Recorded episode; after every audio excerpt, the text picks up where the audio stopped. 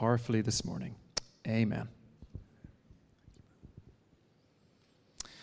So, this Sunday, we're arriving at the end um, of our series on the Olivet Discourse in Mark 13. I'm just going to give this to the computer here, so I've got my clicker. Going to need that today. There we go. And the message title is Stay Awake. Stay awake. How many of you remember trying to do that as a child, going to a sleepover maybe, and you'd try and stay up all night, and that would be, come on, we're going to stay awake. We're going to go right through till morning. And it'd always be brilliant for the first couple of hours. You'd be like, this is amazing. We're, we're up past midnight. Our parents don't even know. It'd be amazing. You'd be on, pl- uh, well, back in my day, you'd get the old N64 out, you'd play GoldenEye, and it'd be like getting towards 2 o'clock in the morning. You'd be thinking, we are gangsters. 2 a.m., still on the N64, nobody knows. Smashing the sweeties, absolutely blazed on pound sweets. And then uh, by the time we get through to four, people would start dropping like flies, wouldn't they? and there'd be one or two dropping out. You're trying to be pushing through. And, uh, you know, once or twice in my childhood, I actually managed it to get all the way through. How many of you have ever tried that and done it, been successful, managed the whole night through, stayed awake? And then it would be like the parents would arrive to pick you up from your friend's house for church. 8:30 a.m. and you'd just be like absolutely Larry, kind of coming out you know, squinty eyed, not really knowing what day it is or what your name is. And they take you to church, and then it would be kind of trying to stay awake again through the sermon. So, my command to you today is stay awake. I've got my eyes on you for the next 30, 40 minutes be watching, okay, for any bleary eyes out there. So, this Sunday we're arriving at the end of our study of the Olivet Discourse, and the title is Stay Awake. That is the command that Christ gives to us at the end of the passage that Darren just read for us. Stay awake. Jed's gone already. Wake up, Jed. so, this Sunday we're arriving at the end of this passage, which is, of course, a, a prophetic warning. It's a prophetic warning which Jesus delivered to four of his closest friends four of his closest friends. How many of you got friends? You know, I'd love to do a whole series on friendship. A friend of mine just wrote a book, actually. Phil Knox uh, wrote a book on, on friendship that I'd highly recommend because I think friendship is one of the most understudied and undervalued messages of all of Scripture. The importance of having mates. And so I, I, I would, I just want to preach on this now. But Jesus took four of the disciples. He had a close circle of friends. Jesus had mates. Did you know that?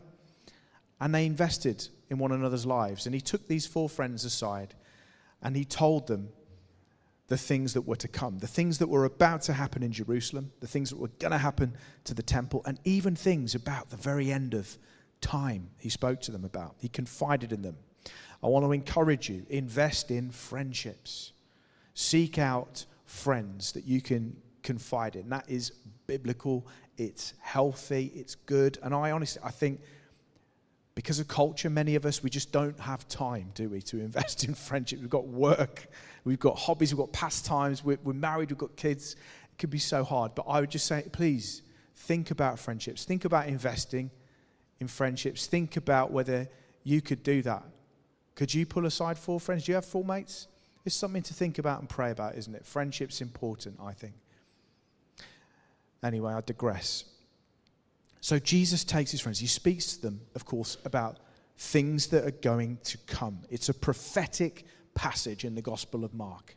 It's speaking of things to come. And he prophesies, doesn't he, accurately about, firstly, the destruction of the temple in Jerusalem. And he speaks about the destruction of the city of Jerusalem.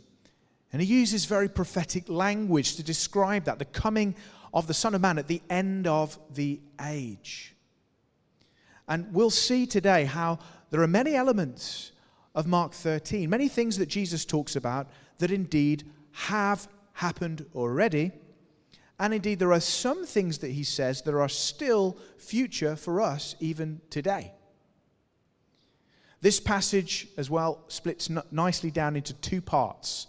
So the first part is the lesson of the fig tree, verses 28 to 31, where Jesus tells a short parable or lesson about a fig tree. He says, Listen, When you see the fig tree putting forth its leaves, you know summer's near. And so also when you see all these things, say all these things. All these, we're still awake. Come on, we're, we're staying awake for the next 30 minutes. When you see all these things, you know that he is near at the very gate. So this is the first passage, the first section of today's passage, verses 28 to 31, the lesson of the fig tree. The second part is verses 32 to 37, and that has another short parable in it about a master, a, a property owner who goes away, takes a trip away, and leaves his servants in charge. It's quite similar in some ways to the parable he told earlier, the parable of the wicked tenants. Do you remember that? Where there's the landowner, he goes away. But the object of this parable is different. This is talking about a landowner who goes away and leaves his servants in charge. But we don't hear that these are wicked servants. We simply hear that these servants have been left in charge and that their master's going to return at a time that they do not know, and therefore they must stay awake. They don't want to be found asleep and unprepared when he comes. Part one is concerned with the timing of when all these things are going to take place. And part two is concerned with dealing about that day and that hour. That day and that hour. So, all these things in the first part relate to everything that Jesus has said before the destruction of the temple, that not one stone will be left on top of another, and of course, the abomination of desolation, and the coming of the Son of Man in judgment on Jerusalem. That's what all these things correlate to.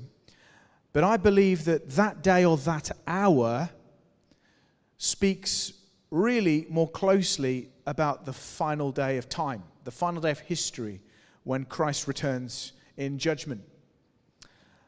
And so I think there's a neat division between the two. The first part of today's passage deals with what has gone before, the things that were fulfilled in the generation that Christ was part of in AD 70. The second part of this passage, I think, is applicable to the very end of time. And I believe that the parallel passage in Matthew bears this out.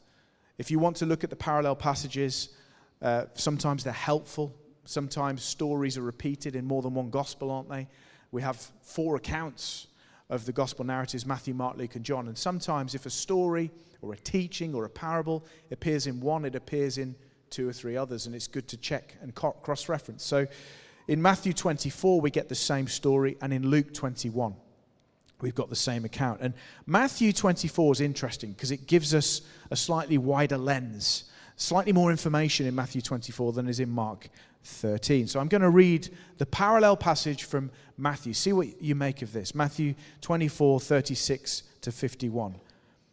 But concerning that day and hour, no one knows, not even the angels of heaven, nor the Son, but the Father only. For as were the days of Noah, so will be the coming of the Son of Man. For as in those days before the flood, they were eating and drinking, marrying, giving in marriage until the day when Noah entered the ark, and they were unaware until the flood came and swept them all away. So will be the coming of the Son of Man. Then two men will be in the field, one will be taken and one left. Two women will be grinding at the mill, one will be taken and one left. Therefore, stay awake, for you do not know on what day the Lord is coming. But know this that if the master of the house had known in what part of the night the thief was coming, he would have stayed awake and would not have let his house be broken into. Therefore, you also must be ready, for the Son of Man is coming at an hour that you do not expect. Who then is the faithful and wise servant, whom his master has set over his household to give them their food at the proper time? Blessed is that servant who his master will find doing so when he comes. Truly I say to you, he will set him over all his possessions.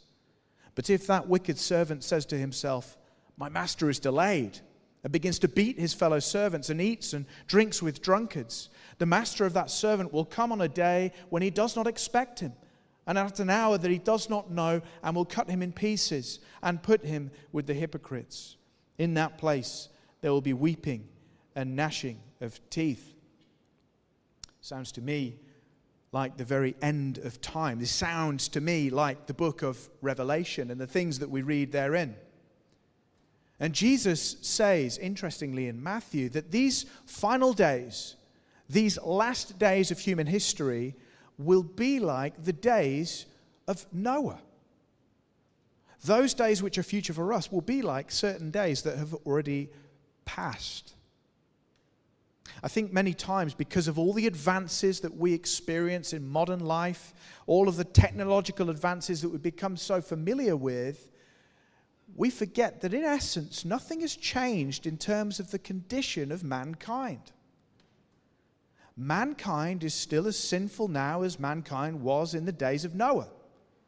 Just because we are more advanced technologically, we've got better health care, we still have indwelling sin. And therefore, the problems and conditions of man are exactly the same now as they were in the days of Noah. So, in what sense did Jesus mean that those final days would be like the days of Noah? I think it's in the sense that people will think that the idea of Jesus Christ returning on the clouds in judgment will be highly improbable, maybe even laughable. They won't give it a moment's thought because the idea of some great global cataclysmic event happening just doesn't seem possible. It's the furthest thing from their minds. They can't conceive of it. And they're absolutely consumed with the habits and daily pursuits of their little lives. They've got no time to give energy to thinking about wild speculations in some ancient book called the Bible. It's laughable to them. It's an old wives' tale. It's just a religious story that was given to people to control them. Isn't that just a picture of our times today? Isn't that so accurate? Just as it was in the time of Noah. You imagine Noah building that ark with his family you imagine him going out and beginning to warn people about the coming flood, and they would have laughed at him. What are you talking about? What do you mean a global flood? They could not conceive of it. They never gave it serious thought. We know that because none of them entered the ark. Nobody beside Noah and his family entered the ark. Though Noah warned them, people didn't believe. And as implausible as that global flood would have sounded to those on earth in Noah's day, it actually happened. It actually happened. There was a global flood. All humanity, bar Noah and his family, were wiped off the face of the planet. And the only ones who survived it, the only ones who went on to live, were those who were in the ark.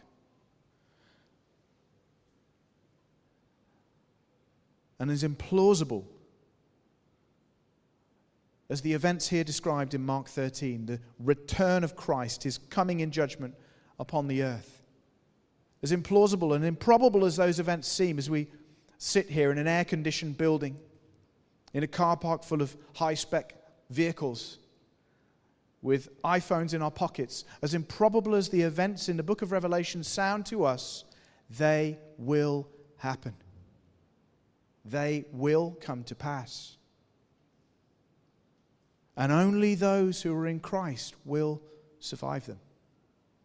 Just as the only ones who survived the flood were in the ark, there is only one way to survive Christ's final return, and that is to be in faith. That is to trust in Him. That is to believe upon Him. And I want to question you today is that where you are? If Christ were to return this afternoon, are you sure that you would be saved. That's why we're to stay awake. That's why we're commanded to be awake. Not to be asleep, but to be awake. Not literally, don't worry, we're not being asked to put matchsticks in our eyelids and to try and eat as many sweets consistently to stay awake as we possibly can, but we're asked and commanded to be awake spiritually. To be spiritually awake.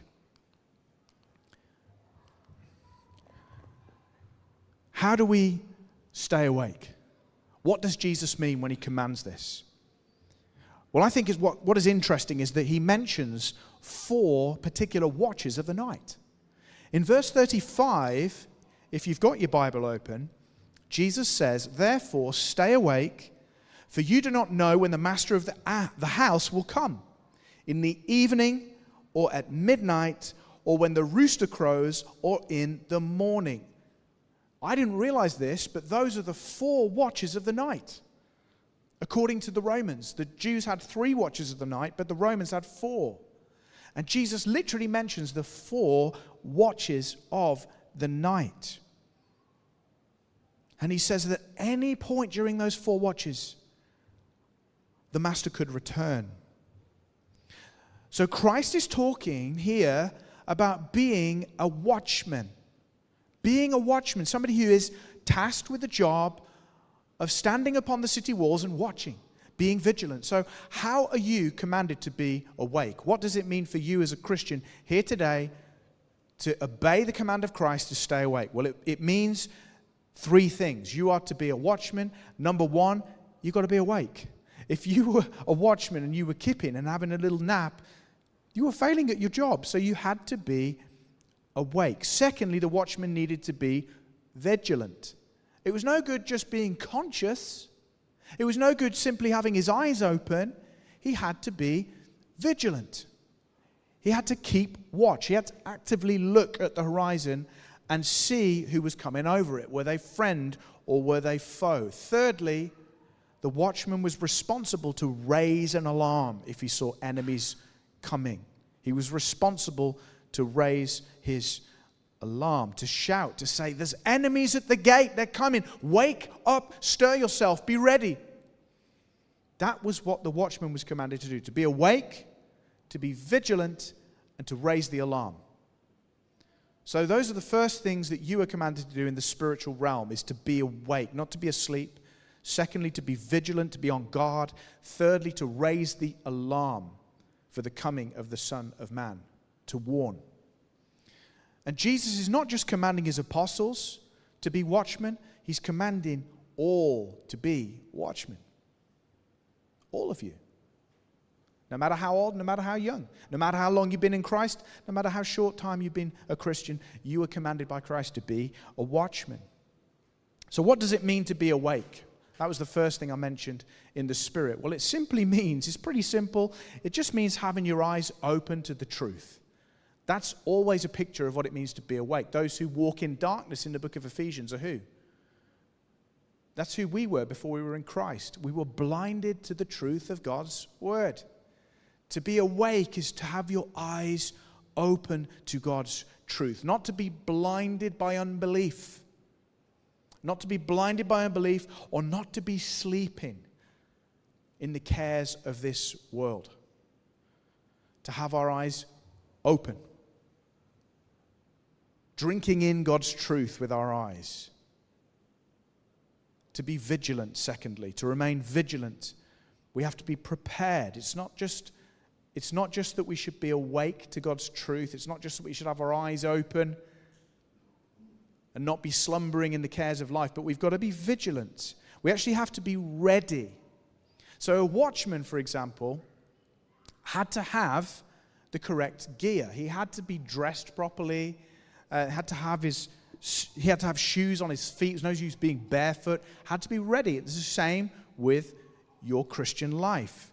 You need to be prepared for his coming. If I told you that Jesus, if I'd got word somehow, Jesus is coming back next Monday afternoon, would your life change at all? What would you do differently if you knew Jesus was coming back next Monday?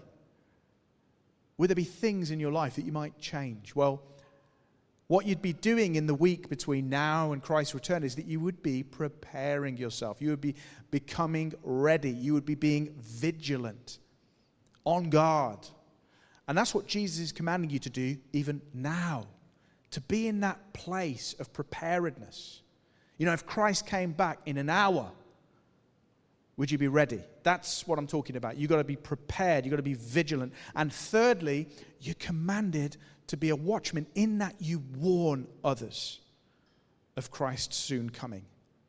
You warn others, you raise the alarm. Now, the biblical paradigm, the biblical picture of what it means to warn others, isn't simply that we walk around with a placard saying, Repent or perish.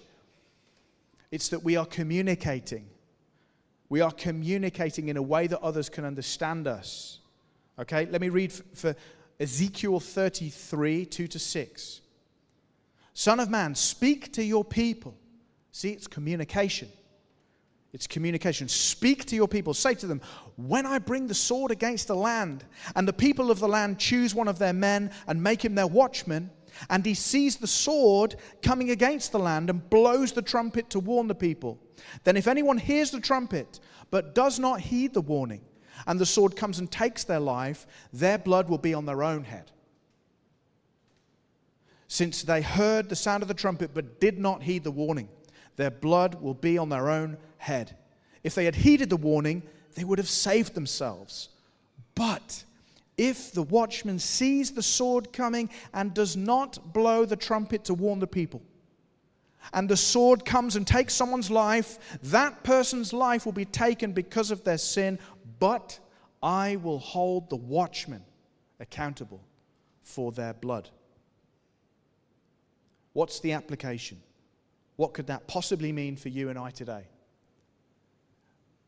Well, it means simply that we have knowledge of the coming of Jesus Christ. Not in the same way that he came back in AD, well, BC 7 or whatever they say it was. Not in that manner, coming as a child, as a baby in a manger.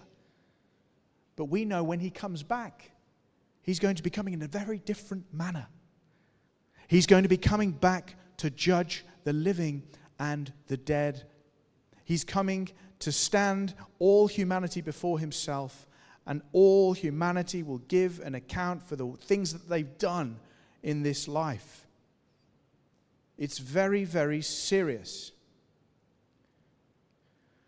And what we are commanded to do is to warn, is to sound the alarm, to raise a trumpet blast and say, Christ is coming back. Prepare yourself. Prepare yourself. Raise the alarm.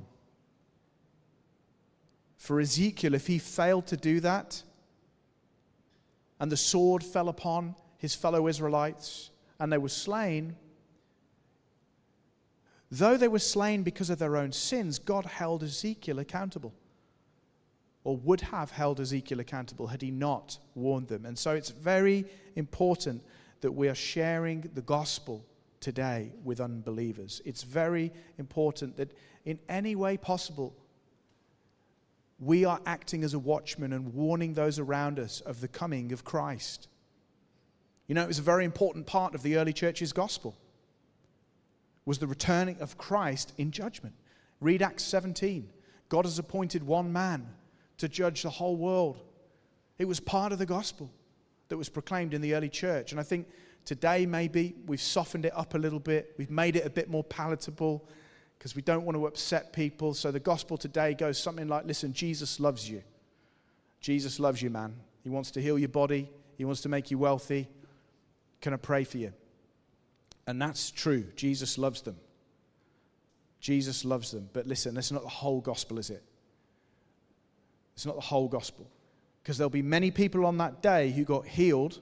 There'll be many people on that day that maybe had heard that message that Jesus loved them, but never repented, never put their faith in Christ, never came to God in faith, never came to God needing forgiveness, and they'll go to hell. So we must preach the full gospel. We must preach the return of Christ. We must preach Him as judge. We must preach Him as Lord. Huh? It's a funny one, isn't it? As a, famous preacher who always says this, he finds it funny when people say, Well, I made Jesus my Lord. And he said, You didn't make Jesus your Lord. He already was the Lord. You just acknowledged it. Jesus is Lord. Jesus is King. You don't make him King. You don't make him Lord. You just acknowledge that it's true. So we must warn, we must sound the alarm. However, we do that, it has to be understood by our people around us, though, doesn't it? That's why I said about the placard, because I've no issue. I, I preach on the streets. I don't have an issue with street preaching. What I have a problem with is an abrasive form of communication that has more to do with bravado and aggression than it does to do with actually communicating a message. I'm not wanting to bash on street preachers. I love street preachers. I am one. What I'm saying is that the mode of communication, the way that we raise the alarm, has to be in a way that the people we're trying to communicate actually listen and understand. Does that make sense? So you communicate the message, but you do it in a way that your fellow human can understand it. Don't screech at them. You don't need to yell at them, you know, but do communicate. Whether it's a Facebook message or a, I don't know, whatever social media you use, that's acceptable. Whether it's a conversation over a cup of tea, that's raising the alarm, that's sounding the trumpet. However you do it, do it. That's all we're saying. That's how we become a watchman. There's two errors that I think we are very often guilty of in the church in the West today. And they're opposed to one another because we're like pendulums very often, aren't we? We swing from one thing to the other. And maybe I'm, it's just me that's like that. But in my life, I have to constantly correct the pendulum swing in my life from one side to the other, one extreme to the other. And one extreme, many Christians fall into complacency about this message of Christ's return. They fall into complacency because so much time has passed. 2,000 years have passed since Christ made this prophecy on the Mount of Olives. He's not coming back in my lifetime. What are the chances? So we fall into complacency. We don't think about these things, they're far from our mind. But 2 Peter 3 8 says, Do not overlook this one fact, beloved. Do you hear this? Do not overlook this fact. One day with the Lord is as a thousand years, and a thousand years is one day. The second extreme is that, on the other hand, many have become hypervigilant. Hypervigilant. How many of you understand what hypervigilance is in a psychological sense? I've struggled from hypervigilance before. It's where your body thinks it's in a constant state of threat. You constantly think you're under threat, you're hyper anxious, you're not healthy you're actually not in a very prepared state of mind because your body's like acting as though it were under threat right now. And many Christians have got hypervigilance in the West when it comes to the end times. It's all they think about. They're constantly looking out for extra signs. There's a blood moon tonight. You know, um, there's a war going on in Russia right now. Well, let's just see how all the dots connect. And they've got a big wall full of dot connectors about end time prophecies and current events. And that's hypervigilance. That's the other extreme. And what happens when you're in hypervigilance is you're actually in a state of delusion. You're convinced that certain things are going to happen to your body. And it's the same when we get hypervigilant about the end times. We can end up being in delusion. I don't know how many false prophecies from very good people I've heard in the last three years about end time stuff. With, with the coming of the, the pandemic, Everybody started saying, Look, it's here in the Bible. Look, there it is when Russia invaded Ukraine. Look, it's, it's this, it's this, it's this. And they've all been wrong. So we also have to be careful that we are not getting hyper vigilant about the end times either, but we must be awake. It's no use ignoring them. It's no use pretending it's not going to happen because it will. But what is also important is to hear the words of our Lord when he says that concerning that day and hour, when it will actually happen, no one knows. No one knows. No one knows when it will be. Jesus doesn't say, no one knows now, but they will later. He says, nobody knows. Full stop.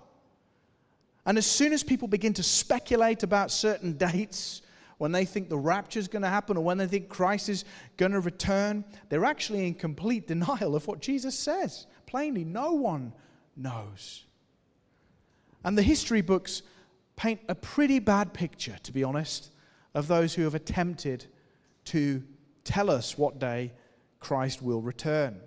Perhaps number one on the list of failed prophecies concerning the end times, the award must go to the Jehovah's Witnesses, to the Watchtower Society. The leaders of the Jehovah's Witnesses have made multiple predictions of Christ's return date. Let me run through a few 1878, 1881, 1914, 1980, 1925, and latterly 1975. Guess what? They only apologized for one of those.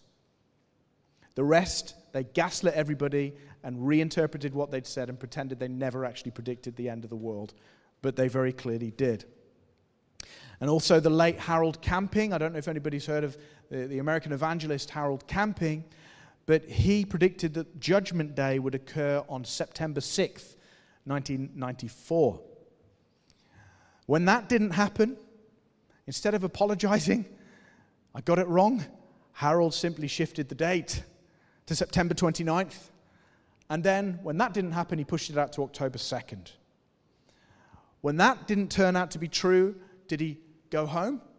No, no, no, no, no. He went on and predicted that the rapture was going to occur instead on May 21st, 2011, followed by five months of plagues on the earth, eventually culminating in the destruction of the whole world on October 21st, 2011. Well, we're still here today, aren't we? Sadly, many people actually believed Harold Camping.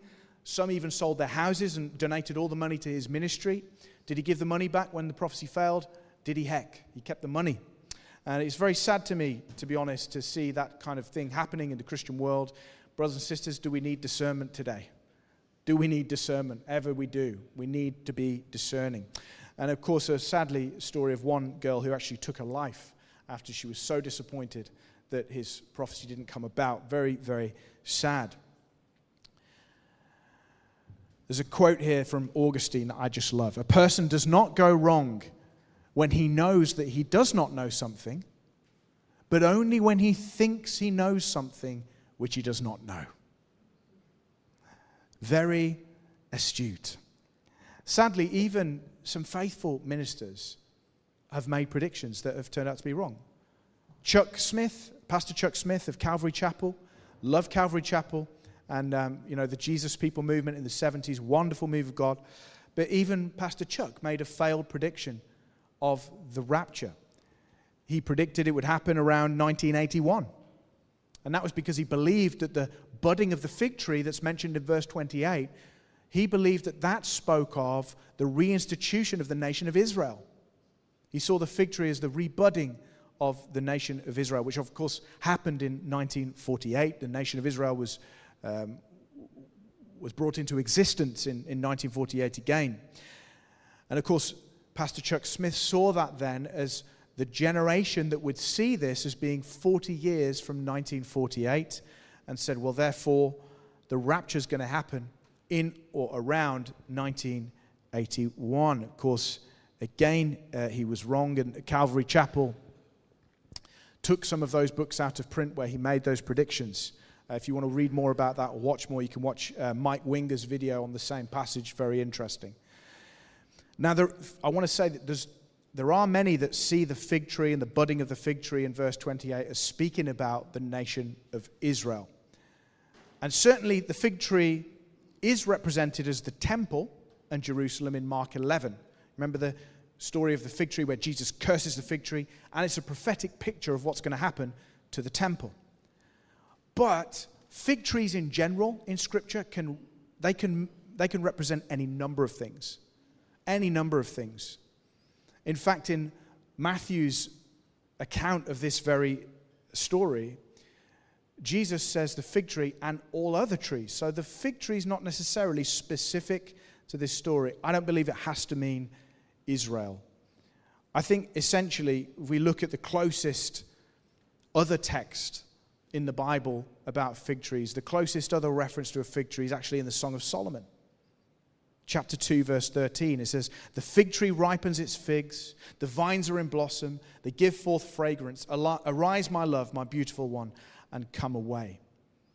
And in that passage, it's about the fullness of time. It's about the moment coming, the moment arriving when the lovers must go away together. And Jesus' mention of the fig tree here in verse 28 I don't believe is talking about the nation of Israel. I think it's just simply to say, when you see the signs that I've mentioned coming about, when you see the abomination of desolation, when you see signs in the heavens, know that these things I've mentioned are about to come to pass. And I believe the things that he mentions the destruction of Jerusalem, the destruction of the temple, the end of the Jewish age happened all in AD 70. Jesus was correct in saying that that generation would witness all of the things he'd mentioned. The Son of Man did come in judgment upon the Jewish nation because they rejected him as Messiah. His judgment was complete in that sense there. However, this aspect that we're looking at in the story about the man who goes away and leaves his servant in charge, to me, that seems to speak further off. That day and that hour speaks to me of the very end of time. Of course, Jesus says in the end of this passage that no one will know, not even the angels in heaven, nor the Son, but only the Father, nor the Son. This is something that has given people pause for thought throughout the ages, and often enemies of the Christian doctrine of the Trinity will quote Mark 13:32 as evidence of their denial of the divinity of Christ. See, how can Christ be God? He doesn't even know the day of his own coming. Doesn't God know all things? Well, yes, of course God knows all things. Well, look here. Jesus doesn't know this one thing, so he's not God. How many of you have heard that one before? You ever spoken to a Muslim or a JW? You've likely heard that argument before. But before we look at what they claim this verse proves, let's look at what else this text proves. Let's look at what else it tells us. Who's Jesus claiming to be? Nor does the Son. The Son. Jesus doesn't call himself the Son of Man here, but the Son of God the Father. So, this is actually a proof text for Jesus being the Son of God, something that Muslims don't like to admit when they debate this passage with us. But if it proves anything, it proves Jesus identified as being the Son of God, something that the Quran explicitly denies. Moreover, when we take into account all that the Bible teaches about Jesus, not just this verse, but everything, we see that the Bible teaches that Jesus had a divine nature. Jesus was God. And when people say, well, show me one verse where Jesus says, worship me, bow down and worship me, John 20, 28. I can show you multiple verses where people bowed down and worshiped Jesus, and Jesus did not tell them to stop. Now, if you're not God and somebody falls at your feet and worships you, you've got to tell them to stop, right? In fact, it's a sin not to. It's exactly what the apostles did, isn't it? When people worshiped them on the Isle of Malta, they said, Stop. We are not gods. Now, if Jesus allowed people to worship him as God and never stopped them, what does that make Jesus a sinner? But we know Jesus was no sinner. Even the Muslims would admit that. Even the Jehovah's Witnesses will admit that. Jesus accepted worship from his own disciples, John 20 20. My Lord and my God. Simple as that. The Athanasian Creed says, We believe and confess that Lord Jesus Christ, God's Son, is both God and human equally. He is God from the essence of the Father, begotten before time. He is human from the essence of his mother, born in time, completely God completely human, with a rational soul and human flesh, equal to the Father as regards divinity, less than the Father as regards humanity. What does this say? It just tells us this that God the Son, Jesus Christ, chose to limit himself or limit certain attributes of his divinity by taking on human flesh. He voluntarily limited some of his attributes by taking on human flesh. He didn't stop being God, he didn't lay aside his divinity, but Philippians says he emptied himself and took on the form of a servant. So we know, for example, Hebrews tells us that Jesus learned obedience. How did he learn obedience? Because God can't learn anything, right? He has all knowledge. He learned obedience according to his human nature. We also know from Scripture in Luke that Jesus grew in wisdom. He grew in wisdom, he grew in stature and favor with God and man. But how? According to his human nature. Jesus, as a human, still had to be potty trained. He didn't come out knowing how to do all those things according to his human nature. He learned to do them, and it's proper to say that he did. Gregory of Nazianzus, I think you say it, one of the church fathers, said, We are to understand the ignorance of Christ in this case by attributing it to his human nature, not to the Godhead. So it's relatively simple to answer the case of the Jehovah's Witness or the Muslim simply by referencing Scripture, simply by looking to the doctrine of the Trinity, which is telling us that Christ is both man and God. Finally, one other proof in this verse of Jesus' divinity. What does he say to them? He says, Heaven and earth will pass away, but my words will not pass away. What person, what man tells you that their words will not pass away? Only God's words can stand when all else fails. Many have made proud predictions, of course, of the demise of Jesus' words. Many have made predictions of the end of Christianity. In fact, the atheist philosopher Thomas Paine, he wrote a book called The Age of Reason in the late 1700s, and he said that within 50 years of his publication, The Age of Reason, the Bible would be out of print, and that was in the 1790s. And here we are today. The Bible's still the best selling book worldwide. So I'll finish with saying this don't build your life on things that pass away. Don't build your life around things here in this life on the earth, whether they are people, whether it's family, friends, or wealth, or fame, or success. All of these things will pass away, brothers and sisters. Everybody goes to the grave. That's the one certainty in this life. Don't build your life about, around things that will pass. Build your life upon the Word of God. Build your life upon Christ. Matthew 11, 28 to 30 to finish with. I'll invite the worship team to come, please. Come to me, all who labor and are heavy laden, and I will give you rest. Take my yoke upon me, upon you, and learn from me, for I am gentle and lowly in heart, and you will find rest for your souls. For my yoke is easy and my burden is light. Let's stand if we're able.